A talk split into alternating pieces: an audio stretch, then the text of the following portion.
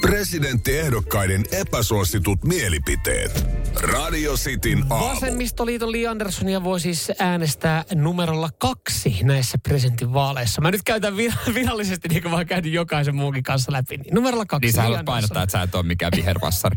Mutta siis 044 725 585 WhatsApp. Vaikka olenkin vasenkätinen. ja Kari Tapio oikea jalkainen.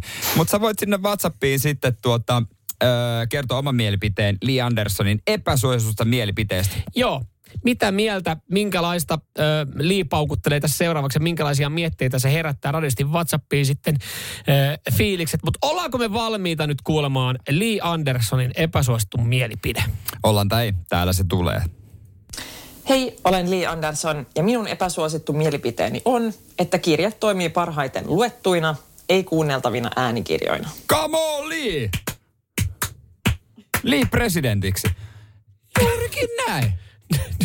tai jos näiden mielipiteiden perusta tähän asti. Nyt oli aika tiukka poliittinen linjaus. Mä mietin, No aika siis- halvalla menee, että sä, sä, mietit siellä kopissa, että ketä mä äänestän. Niin no, No Aaltolainen no ainakaan, mut- kun se ei laita sitä sinap, tai se laittaa sinappia makaronilaatikkoon.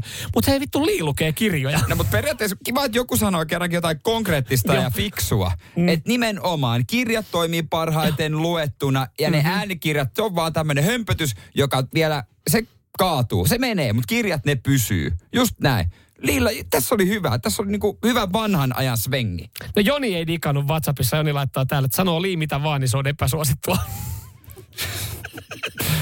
Okei.